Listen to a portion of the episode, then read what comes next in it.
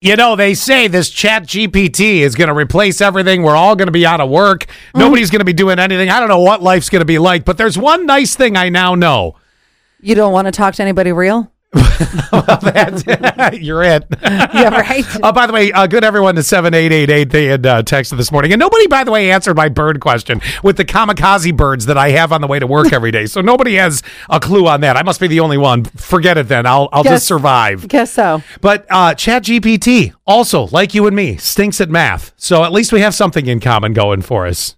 Isn't that what I'm supposed to be relying on? Yeah, I mean, isn't that hope. why I had that Texas instrument whenever I was in a, That was not? ChatGPT. That was you plugging in the numbers. But I, I still rely on computers and whatnot to do my math for me. I definitely don't rely on me. Well, if you're an accountant uh, and worried about uh, you know being replaced by artificial intelligence one day, it looks like uh, you can sleep better tonight because they're seeing that uh, our friends at Brigham Young University, uh, the professors there, they're not seeing a lot of success with math, which is kind of funny. And uh, they said the actual accounting students and the real people outscored the AI by over thirty percent. I'm a little surprised by that Uh, me too. because I was just thought that they were way smarter than us. Well, that's the good news. Right now, at least we're on the cutting edge of knowing something with math.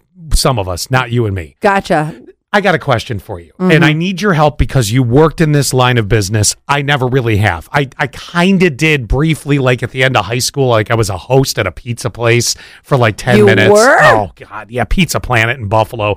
I And did not. I've never even heard this out of Oh, your mouth before. I think I worked there two weeks. It was like, this This is ridiculous. Okay. You know, it just wasn't a. Pizza I- Planet. Oh, my of- god, I would eat my paycheck. one of my i think one of my friends this is what happened when i was in high school if one of my friends worked somewhere i went to work there i'm like oh i'll just hang out with rob at burger king you know? Scott's blindly following everyone else. 16 years old. I'm like yeah rob works there. I'll work there. Why Uh-huh. not you know?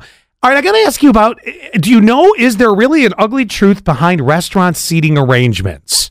Have you ever Well- heard of this? Kind of. I mean, there is kind of a method to it because you don't want to get triple sat. okay what does it mean? Well i'll tell you what this means but what do you think it means the ugly seating arrangements? And what's triple sat? Triple sat is when if you are in this section and they seat three tables back to back to back because then Oh. then you can't space out getting the people's drinks. Because if you get if you get table one right let's say it's one two three.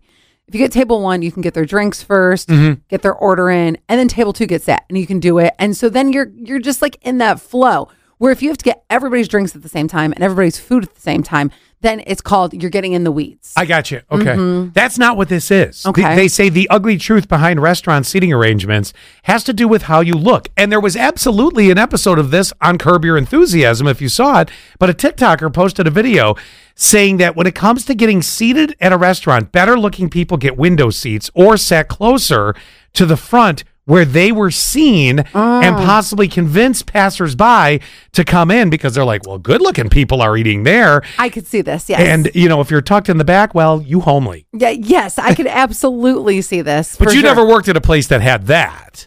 that had The the the ugly truth about seating where it was like they always put the good looking people out, you know, by the window. now I could see I was never the host or hostess. So, but I could see Ah. them doing that because we had as soon as you walked into the restaurant that I worked at, there was a room straight forward and you got to see who was in the restaurant. So I could easily see, especially because the hostesses were always the prettiest people in this life.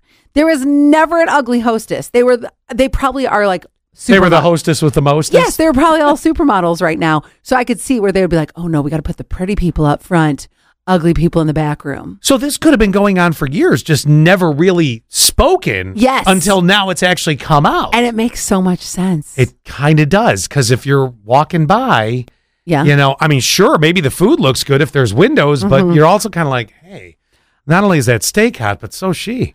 I want a piece of both.